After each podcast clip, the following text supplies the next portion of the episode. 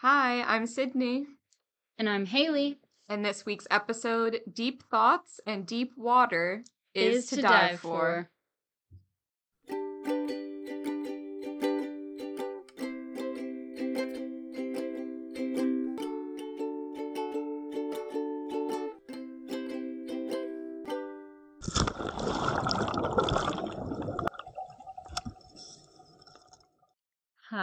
Sydney.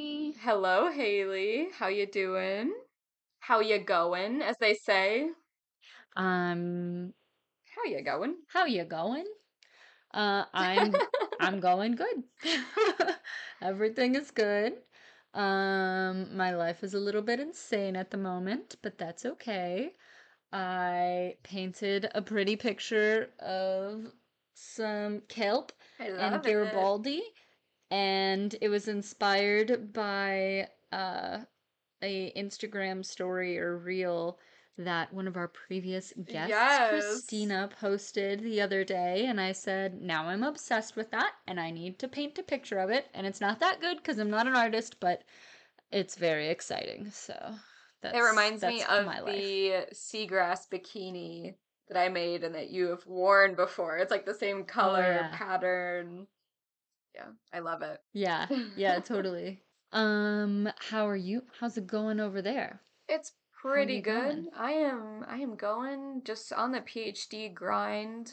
Um nailing down field work dates and details and we have a cyclone coming later this week. So yeah, that that's hmm. fun. Second one. Hopefully nothing too crazy, but yeah, just everything's up in the air for the rest of the weeks. We don't know what's going to happen. My favorite thing is that all over the world, uh, field season aligns with hurricane yep. season or cyclone season if you're in the southern hemisphere. Um, so yeah, that's my favorite. I love mm-hmm. it. I love it. Yeah, it's really mm-hmm. good. Weather windows, mm-hmm. man. Um, yeah, yeah. Alec got a job as a research diver. Um, but the Great Barrier Marine Park supposed to be going out and removing crown of thorns from the reefs. supposed to start today. It got delayed because of the mm. cyclone, so definitely already impacting field season. Um, and messing up everyone's yeah. plans, but that's just what marine science, marine bio is. You you never know what's going to happen. Yeah. You have to be flexible and you can't let it uh, get to you because it's just going to keep happening. Yeah, yeah. That that has been a conversation that I've been having recently.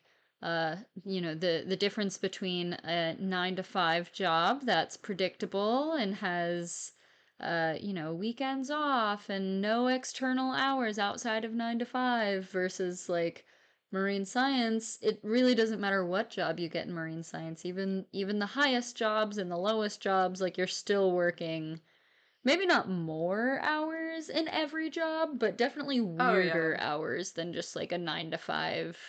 You know, maybe you work 12 hours today and then you only work six tomorrow. I don't know. Like, different jobs have different rules around that kind of thing. But for sure, any kind of field research based job, you are working, you know, at 6 a.m., you're getting at the boat, or, you know, you get off at 2, but tomorrow you have to be back at midnight to do a test of the water or whatever. You know, yeah. you, you got to go make sure the corals are alive at two in the morning when they're spawning, and I don't yeah. know, craziness. Crazy. Just so everyone knows, this is what we go through with scheduling podcast interviews. It's like constant back and forth. Like, okay, yeah. Um, actually can't do Wednesday because fieldwork from Monday just got moved to Wednesday.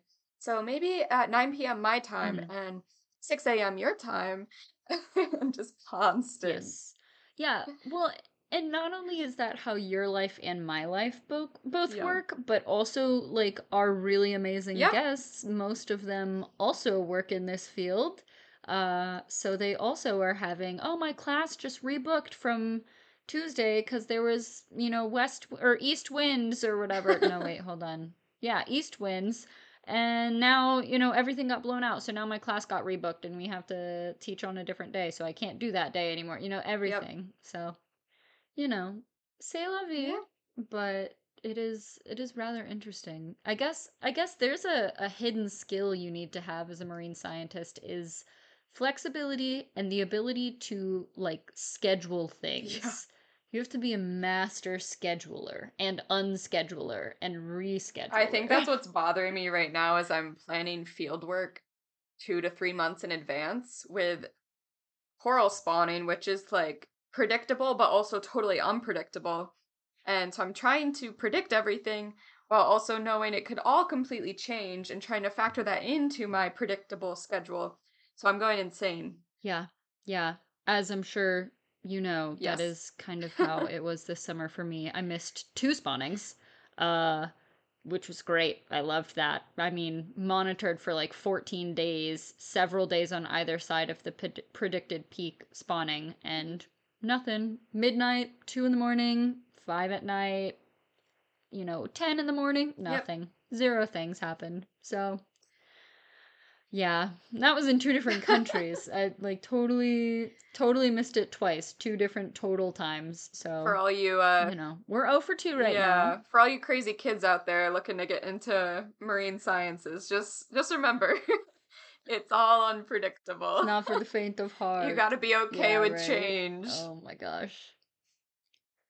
Oh goodness yeah. gracious. Well, I have some ocean news for you. Tell me. Okay. It is about our favorite topic, coral reefs, of course. Oh. I do. yeah. This. So, um, scientists have found the world's largest deep sea coral reef off the eastern coast of the United States. And it is a massive 6.4 acre area that stretches from Miami, Florida, up to Charleston, South Carolina. And this area is larger than the state of Vermont for a little size perspective, size comparison. And it is called the Blake Plateau. So, earlier studies of this area found that the region may be a dead zone, um, an area where the ocean has less oxygen dissolved in the water, which would generally kill most of the marine life. But then they did a multi year mapping project um, of this perceived dead zone and actually found a very alive ecosystem full of reef building corals. So, this area is a nearly continuous coral mound, and it spans 310 miles long and almost 68 miles wide, which is just crazy. Hmm. Like, try to picture that much coral in the deep ocean. Yeah. Insane. Um That is crazy. Did they say what species it is? Desmophyllum pertusum. Mm. Yeah. So it used to be called Lophelia. That's what I was thinking because I was like, I've never heard this coral name before. Okay. Yeah. So I actually I saw the same article uh, earlier this week. Lawrence sent me this mm. article. Everyone's been sending me this article. Um, but yeah, this is a deep sea reef. Yeah. I'm I'm curious. It's a Lophelia yeah. reef, which we've known in Florida there are Lophelia reefs, you know, previously Lophelia, obviously not anymore, but um previously known as Lophelia reefs, we've known have existed in this area for a long time, but I'm wondering if this is the same deep sea reef that we've known about or if this is like maybe one on a different contour further out or deeper down or something like that. Um, like I wonder how recently this was discovered because I know for sure it's been talked about a lot more lately, but I didn't know if this is one that we already have known about for a little while or we just like didn't know it extended so far north and found a new region of connectivity or something like that. So interesting. So this article goes on to say hmm. that uh, this species of deep sea coral is usually found between 650 to 3,300 feet below the surface and this is where the temperature averages a, a nice chilly 39 degrees Fahrenheit. So mm. these are cold water corals. They grow in deeper parts of the ocean where there's no sunlight and they have to rely on filter feeding of plankton and other organic material for their energy. And for anyone who isn't looking at the pictures that we are looking at, they are all yes. white. The corals are all white because the thing that gives coral its color is zooxanthellae, which are a symbiotic algae which live inside of the tissue of the corals. And so these ones that are not photosynthesizing, they don't need algae. So they are all white. They look like what we would describe a shallow coral as being mm-hmm. bleached, but that's just the state that these live in constantly and it, it doesn't indicate stress in these individuals. Yep, exactly. So instead of photosynthesis from their algae, they are filter feeding.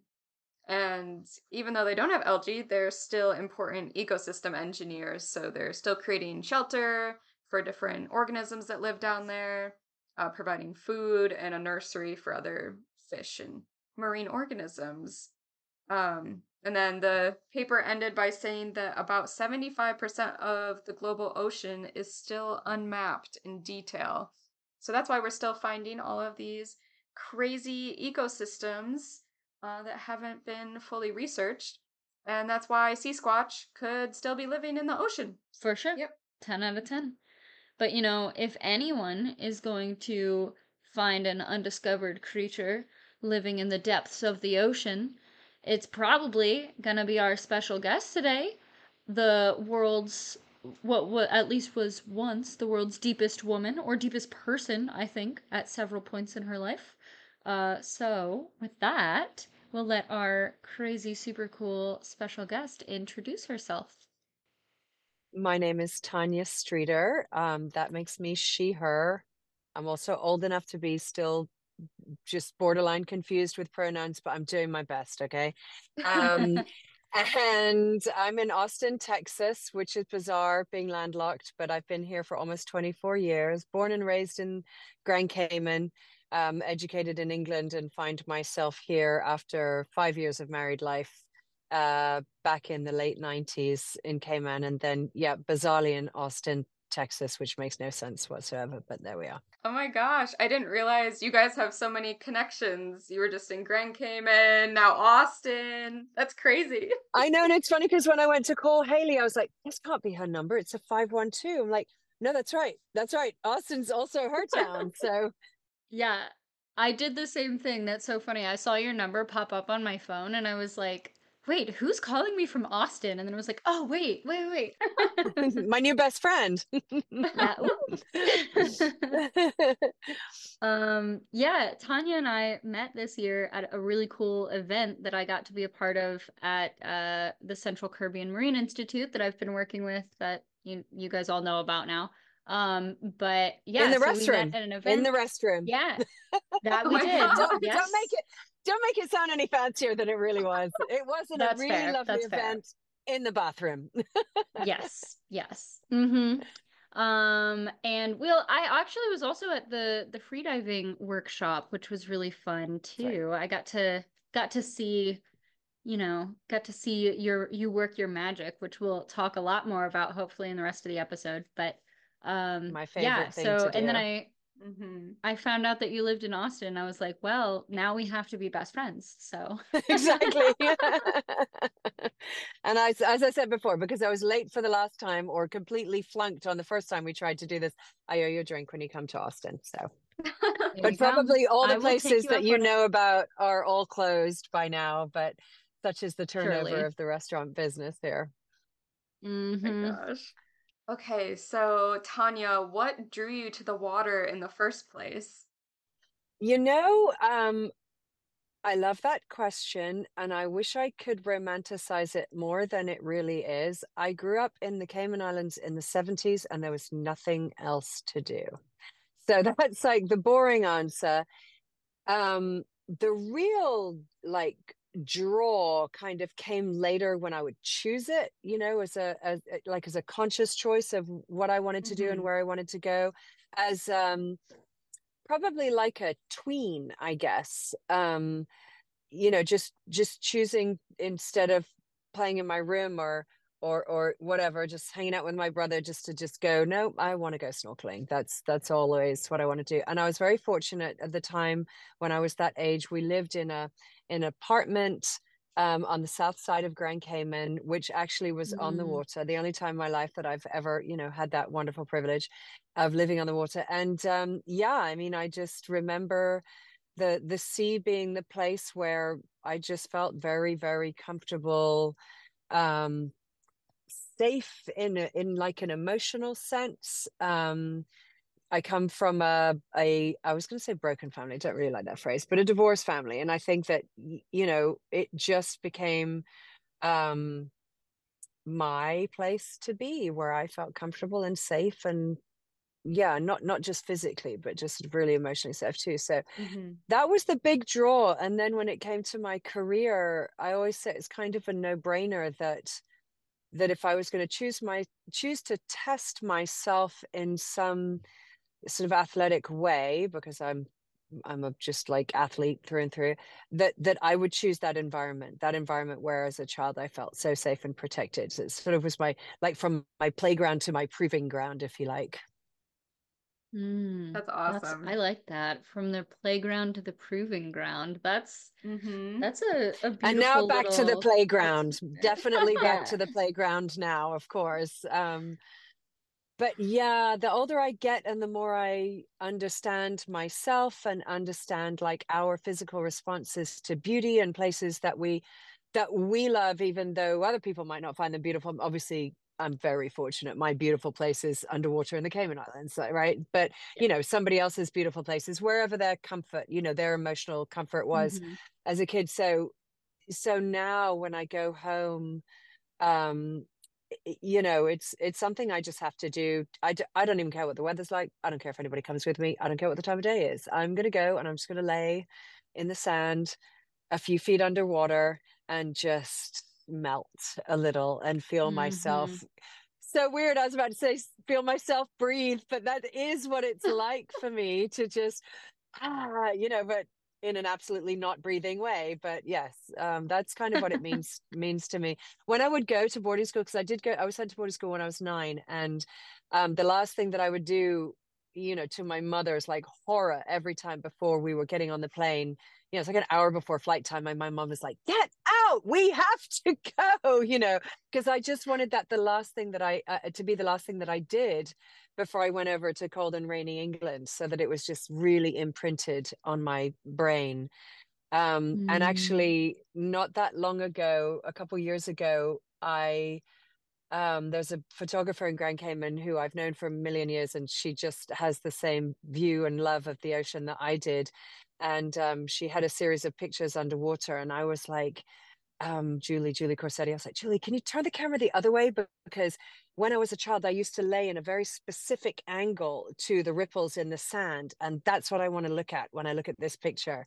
And so, bless her heart, she just, and that's the big picture above my bed that I still see every day mm. and just mm. whew, breathe a little. You know, super important to me. That's amazing. That's amazing. Yeah, I love that you can still picture that same image after all these years and yeah, uh, just made a really yeah. big impact. It did. It really did. And I think the older I get and the more I understand it and the more I talk about it, like um, the more the greater the value and the greater my understanding and the just the greater the gratitude that I have for it too. Yeah. I I love how you are talking about like this not just what you do, which is be in the water, be free diving, whatever, but like the emotional connection to it and and like this mindful aspect to it. Um, can we get into a little bit of your like free diving career and how that like follow that thread through those stories? Yeah, I mean, I'll be honest with you. I think that that that understanding of it and accepting that side of it has come later in life, like after mm. retiring. Oh, um, really? Yeah and so this is this is where talking to me can get really weird because I find interviews and podcasts to be like therapy for me. So, um, and I love, you know, I love sitting here talking to women about something that we all love and enjoy. But it, yeah. just, just forgive me if I get emotional because that's just me. That's that's how I am. That's who I am, and that's how impactful and meaningful it is for me. So, so yeah, yeah, so I'm a kid kid growing up in the Cayman Islands. I think I was always probably the one who was like, "Hey Tanya, I dropped my sunglasses. Can you get them?"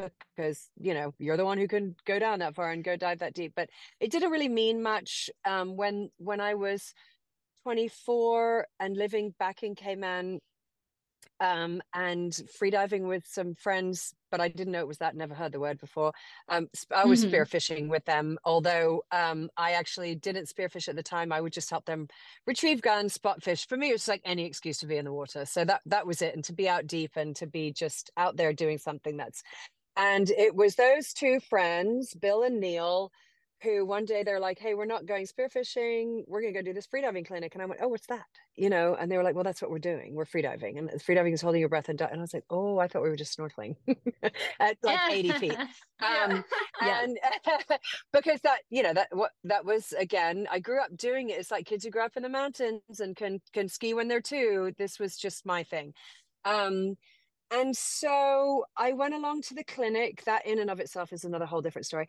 Um, and I was like, hmm, I quite like that, but forgot about it. Like it was just like, oh, okay, that was interesting. I think, you know, I can improve my form a little bit. I was the only woman there. It was a whole bunch of guys wow. that just wanted to know how to, you know, dive deeper to shoot bigger fish. And um you know i don't I, that sounds like i disagree with it. I don't. I think it's a very sustainable way to fish.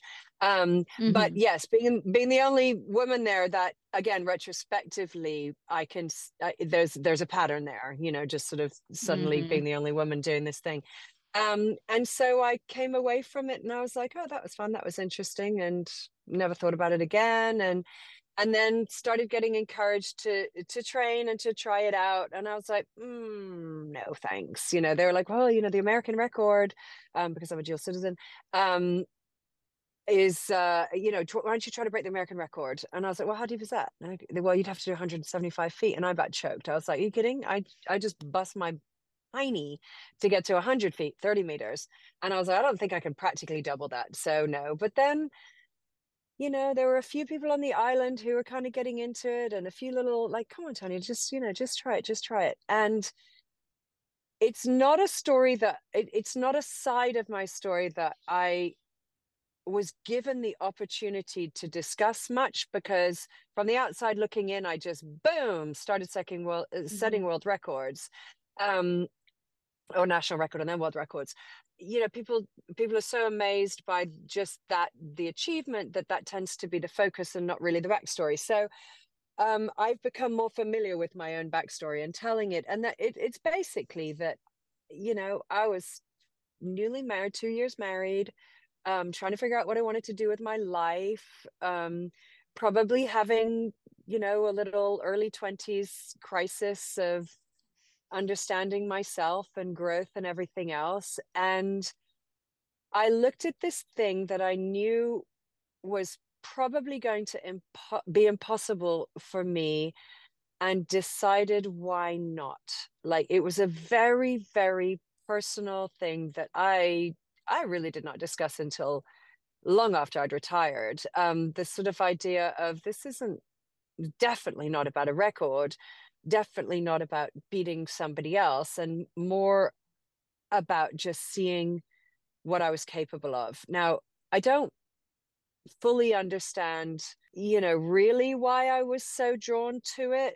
I I mean, but but but that is, you know, that's really what it was. It was this sort of I just want to push myself. I don't, you know, mm-hmm. this is for nobody else but me. Um and and then I, I did that first. I, I I started training in I don't know uh, maybe mid October of '97, and I set that record in January of '98. So it, it was a relatively short period of time. Well, it seems like a very short period of time, but keep in mind I have this like lifetime of adaptation of being in the water. Yeah. So yeah. you know that that cannot be discounted. Um, but so and, you're telling me you added 75 feet to your your personal record in like three or four months? Oh yeah, yeah, yeah. Believe me, nobody was more surprised than me, and I actually nobody that's amazing that I could do it more than me. Um, yeah. So so and that was just training, and that was the thing. That was the thing that as as a young woman that um I needed to learn, and I didn't really realize that I was learning again until retrospectively. Um, that you work hard and then you succeed. Like, I had no idea. Should have learned that when I was in school, but was a little slow to that lesson or just not focused on it or something. But Um, I, you know, I had an office job at the time, and uh, so the only training I could really do during the week was going to the gym, which I cannot express to you how much I hate. Um, um, but if I and also being in the pool sometimes, which I also don't really dig that much. Um, and so I kind of felt like if I do this really hard work that I also really hate, I deserve to succeed because I'm putting in the time. Like I'm not phoning it in. I'm I'm doing it for real. I'm working, working, working. Um, and lo and behold, every Saturday I'd go sit at the back of the boat with this goal of 10 feet deeper. And I just had this confidence that I deserved it because I'd worked so hard. Um, and I knew the sea had me. And that, to me, that's like the biggest, most significant part of my story is my absolute belief that nothing's ever going to happen to me in the sea. Plenty of things have happened to me, by the way, but but nothing like you know really really terrible. I never felt, never ever ever felt scared uh, for my own safety um, in the sea, um, and, and obviously a massive part of that is my safety team, but also just just the mm-hmm. ocean. Like that part of it didn't scare me. So um, I think yeah. that's that's where sort of the opportunity was because of my relationship with the ocean um, and this this desire and at that age stage of my life to to learn something about myself and then that's the part of it that became a bit addictive like oh i like how self-empowered i now yeah. feel i like knowing this about myself i wonder if i can go further um so but it took a lot of talking to get into because when I, after I did that American record, I was like, okay, that was cool. I know that about myself, and I'm good. And then it was discussions of world records, and actually the first world record I set was on the sled um, in No Limits, and that went against everything I like wanted to do in the water and freediving. Like that's the absolute opposite of freediving. You're not free at all. You're suddenly bound to equipment and stuff. But by then I had learned the value of waking up and going, this is impossible, but watch me try. mm-hmm. um, and each day, uh, you know, each week that I would be able to go out on a Saturday and, and train in that form, it was the same. I was kind of blowing on my own mind about what I was capable of. And, you know, full disclosure, it's what the human body is capable of. It's not just me, but it's that you got to have all of the right components because if your brain isn't in it or your heart isn't in it, it doesn't matter how capable your human physiology is. You do have to have all the pieces. So I was sort of, I was like equal parts fascinated by my journey and equal parts obsessed with the growth that I was going through as a young woman. And yeah. then it got out of hand. I set all these world records, and that then it, it became a career and nobody ever asked these cool questions about why you do it it was just like yeah. what's it like down there you know um so yeah that that's that's how, that's how my journey started and then as i said you know it it became this thing that i just really enjoyed doing um so and then we left Cayman in 2000 to move to Austin and I I quit freediving by then I so wait I did so that first world record on the sled 113 meters, 370 feet. That was in May of 98. And then at the end of 98. Wait, did you I just set... say 300 and something feet? Yeah, 370 mm-hmm. is um is that's 370 feet which is 113 meters yeah so so that's on the sled and and for you and for listeners anybody who understandably wouldn't know what the hell i'm talking about right now um that is the discipline in no uh, in freediving where you're assisted with weight on the way down for the descent mm-hmm. and there's mm-hmm. effectively no limit to the amount of weight that you can use and then you're assisted with a lift bag which you have to mechanically operate at depth to bring you back up again. So there's like quote no limit to the amount of lift that you can use and assistance you can have. So it becomes um, less about the size of your lungs and more the size of your balls at that point, quite honestly, because it's that that is like it it, it especially back then it suddenly became so very much deeper than what I had done. So, you know, I had just done mm-hmm. 175 feet and I was going to add close to 200 feet. So there's just this mental, like, what? I'm yeah. going to go where? Um, but I was kind of caught up in the fascination of it. Um, and so then back then, freediving also differentiated between freshwater and saltwater. And so at the end of 98, I set a salt water. It was either free immersion or constant weight. It's so long ago, I can't remember now. But um, I want to say maybe it was free immersion.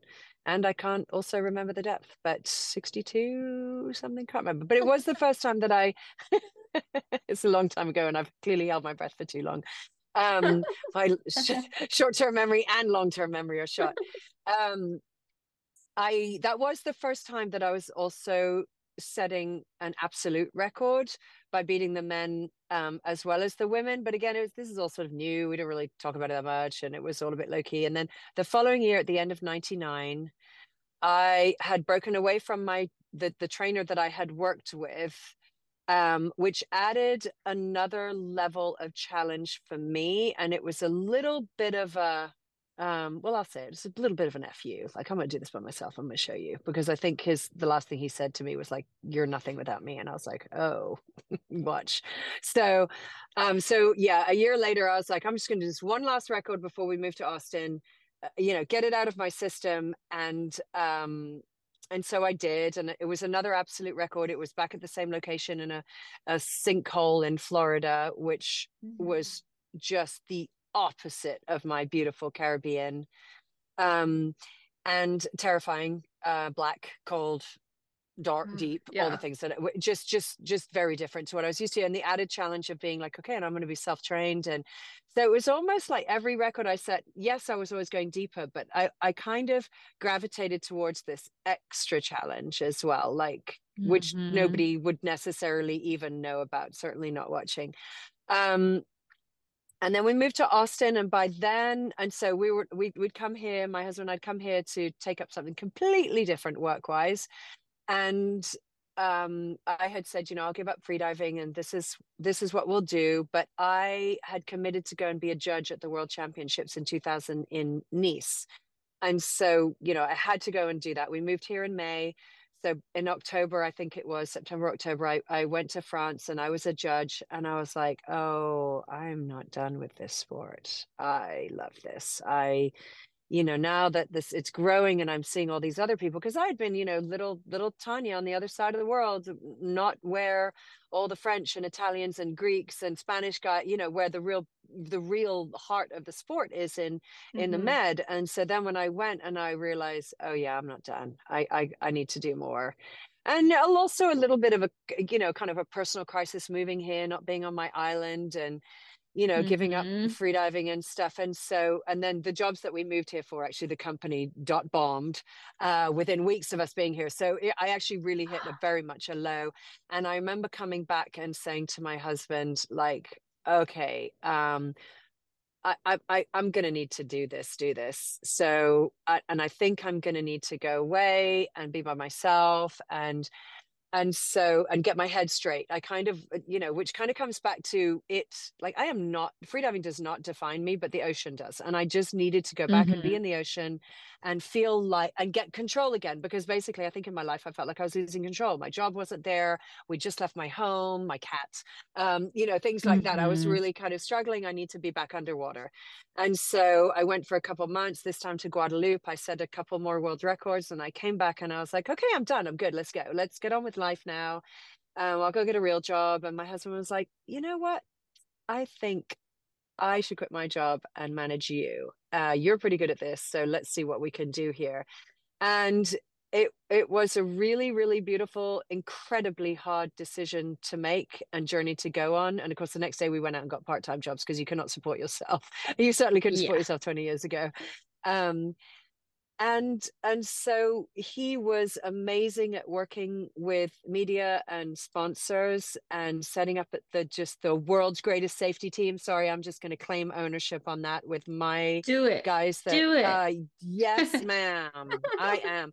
Um and so then you know 2000 2000 was okay so yeah 2001 so then it was 2002 when we traveled to turks and caicos and had you know great sponsorship uh, to go and set the no limits world record again which because it had been beaten um like from my first time round.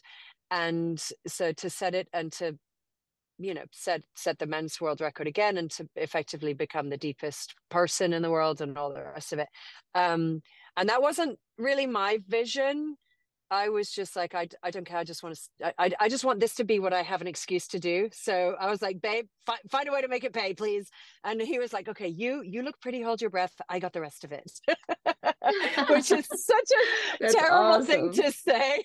But, you know, we've also been married 30 years. So, so it's, you know, we, it, it was so normal. And he was, uh, just so good at his job that I had to be good at my job. And, um, so we did that no limits world record, and then we went back to Turks and Caicos the following year in 2003 and did the variable weight, which back then again also another absolute record, 122 meters, 400 feet. Variable weight is where you are, you use the weight to go down, but you have to power yourself back up again. Okay. And in comparison to where today's records are, where people are swimming down to 400 feet and back again in the constant weight discipline, blows my mind.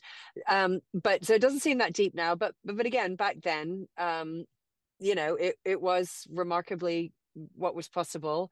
And actually, sidebar mm-hmm. for anybody who's sitting here going, "Oh, the Big Blue, that's what this is about." So in the Big Blue, Le Grand Bleu, um, the the target depth is this 122 meters and if you go deeper than this you know you, everybody dies it's not possible mm-hmm. and all the rest of it so um it, it it was really i mean unbelievable remarkable that today athletes are getting to those depths you know unassisted in the constant weight discipline or in um, free immersion which is just mm-hmm. blows my mind um wow. but yeah so for me that was that was it i i will say that you know one way or another with each world record you know earlier on it's easier to see i was kind of you know try to go away and solve a problem underwater a life problem. Mm-hmm. um, and that's you know that worked really well but it was definitely a bit of a game changer when you know you're heavily sponsored and there's expectations on you and you know you're like diving for dollars now. You're not uh, diving for your life lessons. And so that was the literal extra challenge that then was provided for me because i didn't really want to do it it wasn't, yeah. I loved all the training. We would always hit the target record depth probably about 10 days, two weeks before actual record time, just to know we mm-hmm. had it mm-hmm. in the bag for when the judges and the media were then there. But once I had done that when it was only me and the team, I cannot tell you how hard it was for me to motivated, stay motivated, keep my head in the game. Um, I couldn't eat right, I couldn't sleep right. Like the nerves for now, the media and the needing to do it when it counts part uh, was huge. But again, it was sort of then that extra challenge that I, like a fool, thrive for. So, um, yeah. yeah. It's all very complicated. It's not as simple as it seems on the on the outside of you know you just work really hard and set the records there's so much more to it yeah. and i i actually really appreciate the opportunity because it's taken me 20 20 years to reconcile it all and that yeah know, unfortunately there have been people that have lost their lives in the pursuit of the same records that i set. So that's an extra thing for me to have to mm-hmm. to reconcile and deal with and that's still an open wound. That's very much still not healed or reconciled at all. But um yeah. but yeah it's all it's all still part of the journey. That is a beautiful story. Thank you for yeah. sharing. That's that's really incredible and i love getting to hear like the you know behind the scenes part of it not just the you know tanya worked really hard and set a bunch of records but you know how you got there what that looked like for you what that felt like. Um, and i think sydney and i can both agree as well as i'm sure most of our listeners that uh, we too find peace in the ocean we too find mm-hmm. i i also go to the ocean to solve my life problems right like that's i go spend time yeah. underwater and listen you know not free diving usually scuba diving but uh, i go i go listen to myself blow bubbles and and think about I, I i tell people that spending time underwater is like my shower thoughts like i figure everything yeah. out when i'm underwater everything makes sense I figure out how I need to handle things, how I need to, I mean, interpersonal things, relational things, work things. Like, I figure it all out underwater. And then I come back to the surface and the noise sets in, and it's so much more difficult to to like focus on things when there's so much the, all that topside noise yeah absolutely absolutely it's like my meditation and i don't meditate but i have to accept that actually that's what it was. I mean, even the actual dives are like an extreme form of meditation, mm-hmm. albeit for, you know, two, three, four minutes. It's it's still um, you know, it's it's it's very much either letting everything go or an intense focus on one thing. Pretty lucky, aren't we? That that's our thing, that we get to go. That's our oh, place oh, yeah. where we get to go to go put the world to rights. You know, that's how I feel about it. I guess being yeah. here in Austin and landlocked makes me appreciate it more too, um, probably. So you just told us everything about your freediving career. What's next? Where are you headed? What are you looking forward to in the next stages of your career? Well, it's been really you know, it's been really great. I, I, effectively retired like a long time ago. 2006, I think, is the sort of the official retirement date. And around about 2004, I started um, transitioning into working in film and underwater film and wonderful. Another way to take that like my my bizarre masochistic need to to challenge myself but still remain underwater. Um, mm-hmm. So that was really great. Uh, for a few years, I I worked with the BBC on a lovely series, and that was you know just just so great and so hard, so hard. Being on camera is so hard, um, but I loved it and got to see amazing places and and you know just free dive all over the world with incredible animals. And yes, yes, that was a dream. Um, and then I had my daughter um, Tilly in 2008 and I carried on working quite a lot um, in, in, various things, you know, but because by then, if it's not film projects, it's like appearances or speaking engagements and things like that. So I can kind of keep it busy in that regard. Um, and so I had her in 2008 and carried on working. 2011, I started working on the film A Plastic Ocean, which mm-hmm. took a really long time. We finally wrapped really effectively post production everything like 2000 maybe 16 because I had my son in 2015 and he's in the film as well.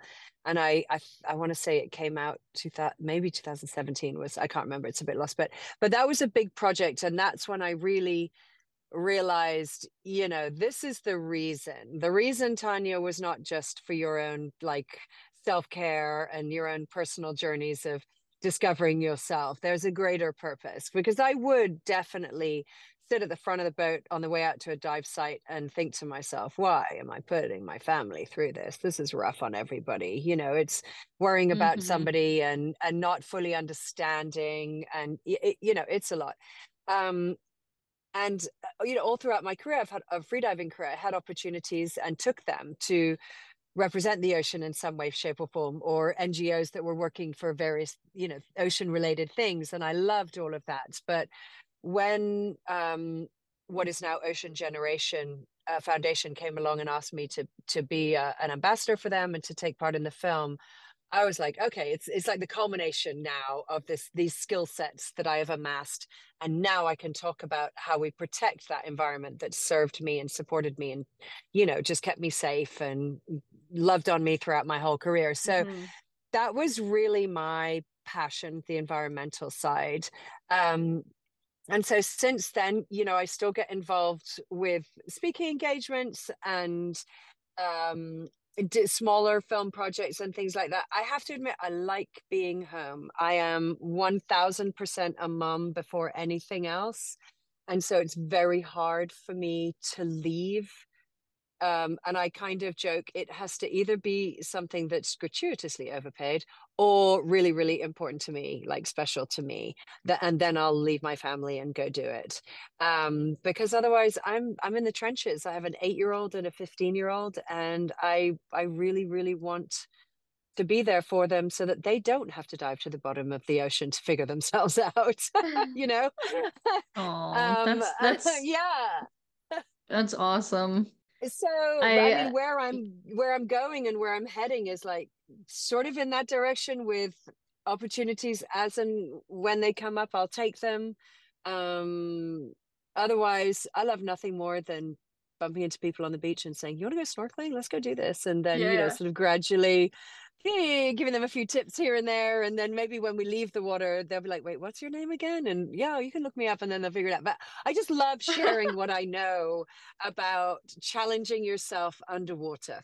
And yeah. you know, Haley, you were you were there watching me work with the kids uh, in in Cayman or the young people, I should say, in Cayman back in November um, uh, for CCMI. And I, you know, that is my jam. That I would do for nothing all day long if nothing paid the bills because I absolutely love it. Nobody goes deep.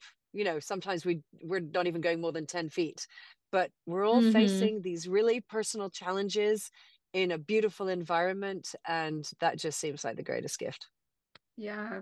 Yeah. I think it's amazing. I think we can all agree too, like the ocean gives us so much. And it's amazing mm. that you're giving back to the ocean through environmentalism, but you're also giving back to other people and sharing your love for the ocean with them so that they can go yeah. free dive, snorkel, enjoy it.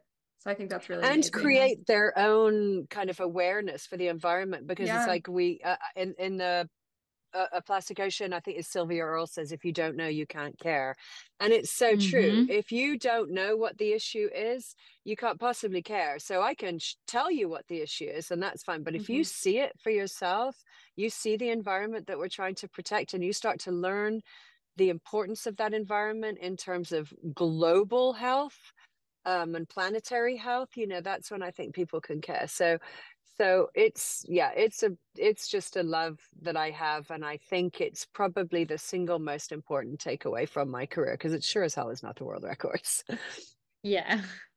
That's amazing. I i love that. I love that you are using your skills and like what i guess maybe the ocean has gifted to you to then gift the mm-hmm. ocean in return which is just really amazing and obviously admirable. Um, I'm sure you've heard that a million times, but uh, I really, I, I was very touched in the workshop that I got to be like a part of or or witness to. I got to go basically, you know, be there and make sure everything was safe and okay. And I got to kind of hang out with you guys and watch watch the workshop happen. Um, but it it was amazing. It was so incredible to watch you not just like dive of course like that really cool really beautiful but also you got to work with each of these kids or young mm-hmm. people mm-hmm. and and kind of give them advice and i mean i watched divers learn something in 4 seconds you know like i watched them improve it like from one dive to a next in just a few minutes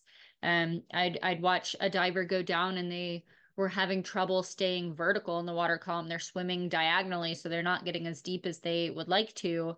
And you'd go and and dive down with them and help to show them how to do it. And it was just a really beautiful amazing experience to get to watch. And i will say i think that was probably the most fun i've ever had free diving is just like being surrounded by other people who were excited about it too and being surrounded by people who also shared that same love uh, for the environment and for what we were out there doing it i think the community seems to be something that would be really important to me in in free diving. Um I'm yeah. not really well thanks for yet, sharing that. one day. No that means a lot because you know i go out there and i think you know i've got the gamut. I've got somebody who can get down to 60 feet here and i've got somebody who's going to struggle to leave the surface. Um but i want them both to come away with the same thing which is i just did something i didn't think i could do like yeah you know there's the there's the saying of do something that scares you every day um, i think the whole point is you know do something that pushes yourself a little so that you can learn that part about yourself um, i have so much to say on this topic alone because it's so it is so like the ethos of what my diving was and actually I would sit on the front of the boat thinking about like why do I do this? And I had a mantra with the ocean. Haley, you might have heard me say it before um, because I give a speech that Haley got to listen to, or maybe you ran and we're back in the restroom for that part. I don't know, but but maybe. I think I talked about how um, you know it wasn't like making a deal with the ocean. Like I didn't give some peace offering and throw some coins in, or you know bust out a voodoo doll. I I I, I truly was kind of saying you're you're giving me this incredible gift and i'm going to find a way to pay it back and so that's where the environmental part comes from um but then also at the front of the boat while i'm trying to figure out like what is this? You know we came up with this um catchphrase or motto if you like for what my diving encompassed and it was redefine your limits. And the mm-hmm. the the concept is that we all have limits. We absolutely and and there is going to be a limit to how fast we can run 100 meters and how deep we can dive in the ocean and you know as human beings what our human potential is and you know there's those of us that will push human human potential and that was fun for a little while but really our individual potential is what we should be tapping into every day because we have so much more than we're capable of. So the first step is accepting that you have a limit. The second step is step is to accept that you have absolutely no idea where that limit is until you until you try to push it a little. And so we don't want to go through life going i can't do that. I'm not even going to try because that is an opportunity to learn something about yourself that you otherwise won't learn. And I think it's part of our human nature to really know who we are as we move around in the world. Um, I think it, you know, just on all kinds of different levels uh, uh, uh for ourselves personally. I know with every record that I would set, like I would be, I would be on fire with it, fire with the, the, the, the pushing myself so hard um, the doubt, you know, that, and then ultimately the success. And then two days later, that that thing that was consuming my whole body is just this tiny little glowing ember that I take with me everywhere and it has i will also say come back to bite me in the ass sometimes when i don't want to get out of bed and my husband's like redefine your limits babe. I'm like ah. But the point really really is that when you go on that journey to learn something about yourself whether it is just getting out of bed and going you know on a walk because that's your new uh, new year's resolution or deciding you're going to set a world record in something or, or whatever it's your journey to go on and those are all your lessons to learn that only you truly understand. Freediving sort of captures it and epitomizes it so well because you leave the surface and there's lots of people. And some of them doubt, some of them believe, everybody is deeply concerned. And then you leave the surface and it's just you. And if anybody's ever read an interview about me or listened to a podcast, I talk endlessly about my devil on one shoulder and my angel on the other. And the devil is going to give you all the negative suggestion in the world. You didn't eat right. You didn't sleep well enough. You didn't train hard enough.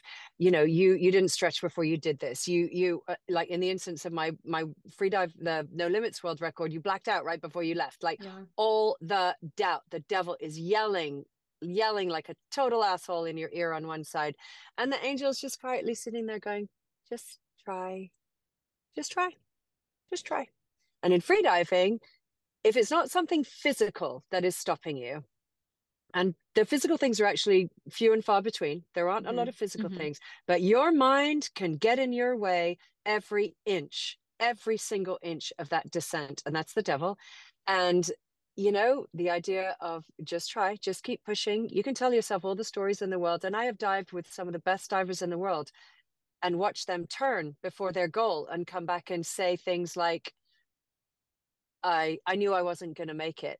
I'm like, bullshit. You know, no, no, you didn't. You're safe. You have all the safety you need. You have every go push yourself, go learn this about yourself. The ocean didn't want me today. I'm like, I bet it did, but okay. You know, like so uh, that in 20 years of trying to figure out how it was that I was able to do this thing, I've realized that it was my mental game that really propelled me. I never turned on a dive ever, not a mm-hmm. training dive, not a competition, like never uh, uh, for, for, oh, I didn't sleep well enough or I didn't eat or I just don't think I can do it today or I'm not going to make, I would wait until, you know, I've broken fins on dives. I've had sleds get stuck. I've like done it all. And I go, my safety is here this is not the way God intends me to die. Um, and I'm going to be fine. And lo and behold, my limit each time redefined, like in like sometimes literal 10 foot increments. I don't think I can do this. I'm going to try. Oh, looky, looky, I did it. And that growth, that ember that I get to carry with me is is huge because I had the courage to just try. And that's what I see on the faces of you know some of those young people who are out there thinking I don't think I want to be here. This just sounded like fun. And here's this woman thinking she's going to get me to touch the bottom right now. And I'm like, I'm not. I just want you to try something that you haven't. I just want you to just believe a little bit of what I'm saying and push yourself. And then what I see on their faces is that's the thing you take with you for the rest of your life that, wow, I'm made of a little more tough stuff than I thought I was. I, I just think that's huge. I think that's what it's all about. And it doesn't have to be exclusive to freediving either. That's the most important part. Yeah. You can never quite capture what it really means that like shift mm-hmm. that happens for you when yep. you don't believe in yourself, but you try anyway. And lo and behold, you succeed. I, I always say that as human beings, we have a, a good 30% strength, be it mental or physical um, or physiological, that we don't know that we have. And if we would just get out of our own way and listen to the angel and not all the negative suggestion, we we will we can tap into that 30%. That's how I feel. I think it's the same 30% that allows people to lift burning cars off babies. Do you know what I mean? I was gonna I, say that. Yeah. Yeah. Yeah. I mean, I'm a, I'm a, like a firm believer because I can't otherwise explain how I can do, you know, I'm five foot six, I'm 120 pounds soaking wet. Like, how could I do the things that I did that it doesn't make any sense to me whatsoever. Freedivers are built like my husband. They're six four with barrel chests and strong arms and legs, and they're not you know, quasi Barbie dolls. So our last serious serious-ish question. Um, we like to ask for people who are, you know, maybe interested in getting into this field or who um, just kind of want to hear more about you and how how you have overcome things. We like to ask you if there's any challenge that you faced in your career um, and how you've overcome that, and how you might suggest people facing similar challenges could overcome that in their own lives.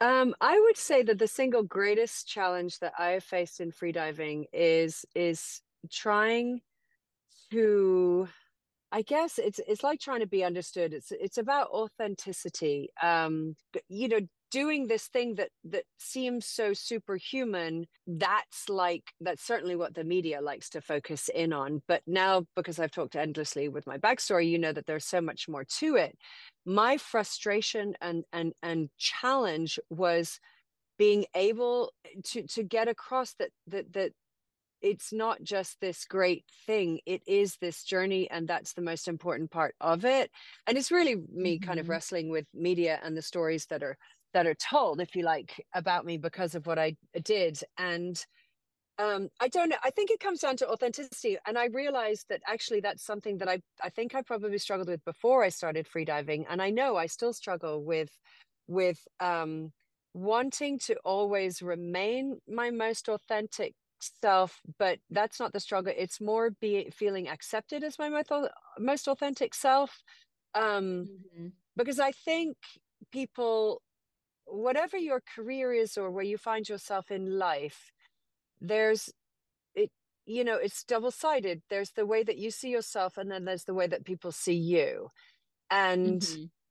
sometimes we focus too much on the way that people see us and we actually maybe start believing that too whether it's good or bad like i'm I, it, that's mm-hmm. not you know um and that sometimes is also easier but i yeah. don't think it serves us in the long term and so I think doing the harder work of remaining your authentic self and shouting your authentic self at the top of your lungs so that you can dispel you know i don't i just that's something that's just hugely important to me and and it you know when you said what was your greatest challenge like it was just pop that was it in terms of life are the things that you truly go through life with. Everything else comes and goes, you know, careers, records, uh, whatever. But who you are and who you accept yourself to be is so hugely important.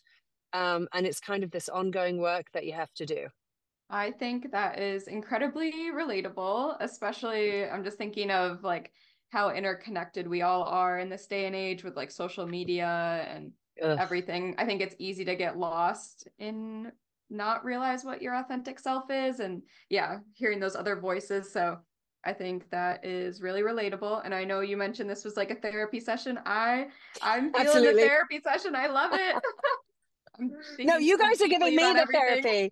I'm not giving you therapy. You're I, I, should be paying you at the end of all of this. Like me having to dive into my head for all of this stuff is uh very therapeutic.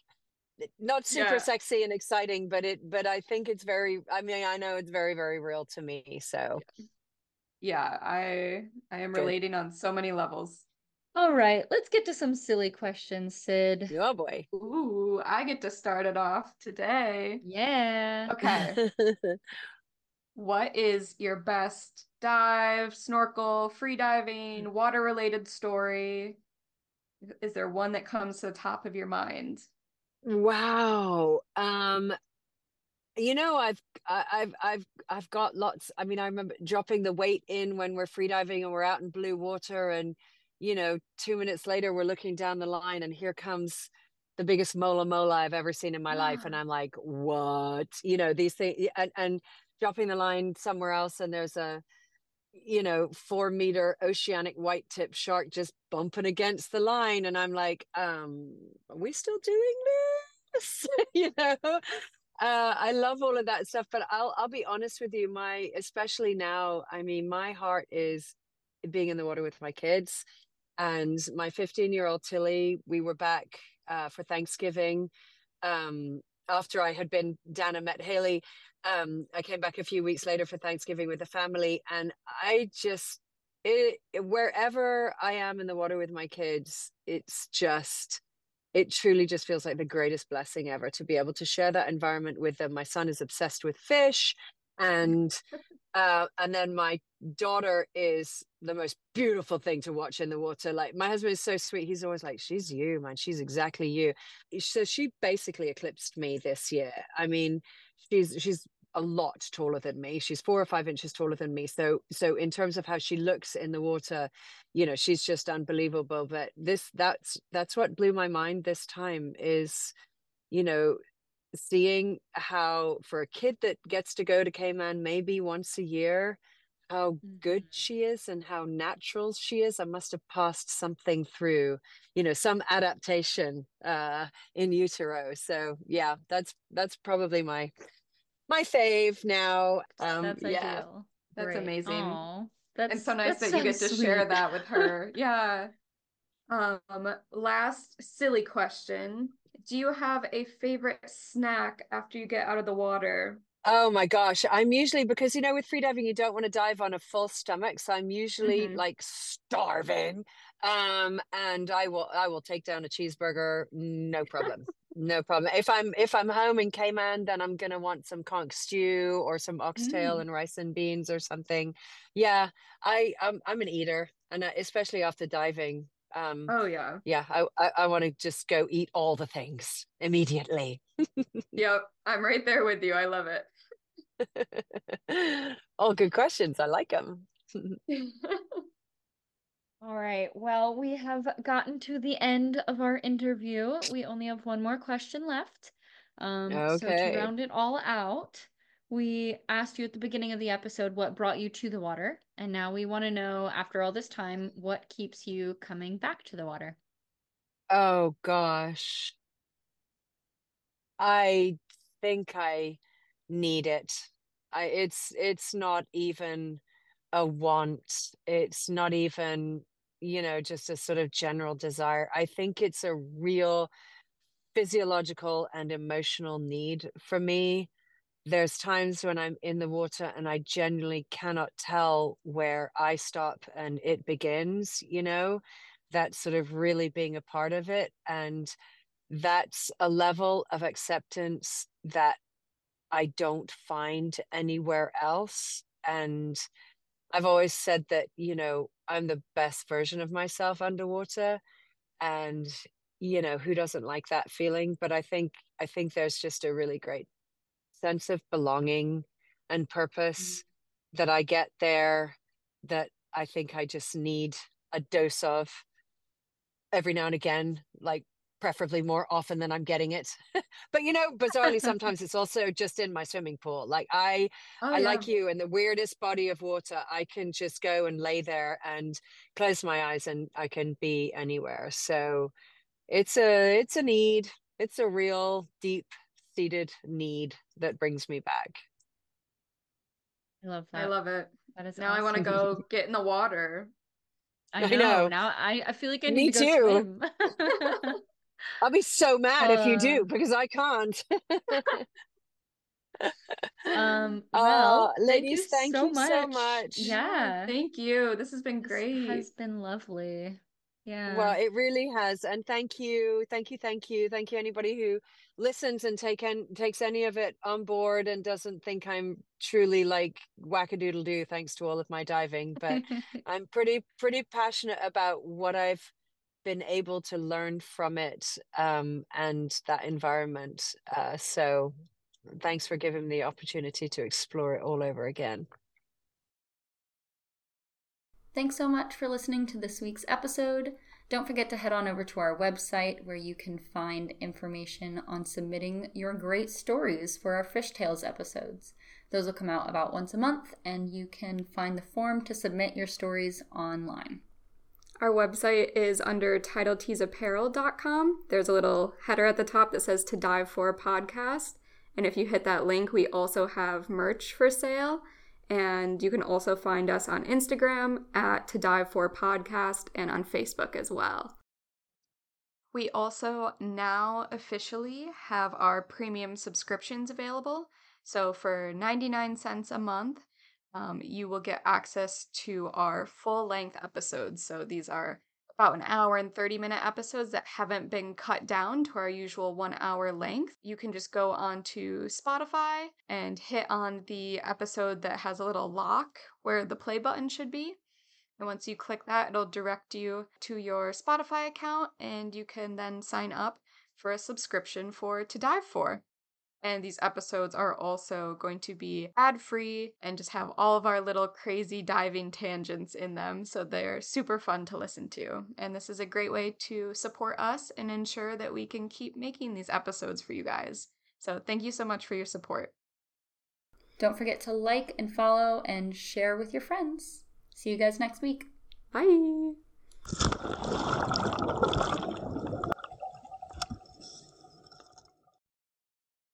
Hello. Your fish fact for this week is that sunfish, or mola mola, develop their truncated bullet like shape because their back fin, which they are born with, never grows. So instead, this back fin folds into itself as the enormous fish grows, and it creates a rounded rudder called a clavus. So there you go. That's why Mola Molas look so weird and cute. See ya!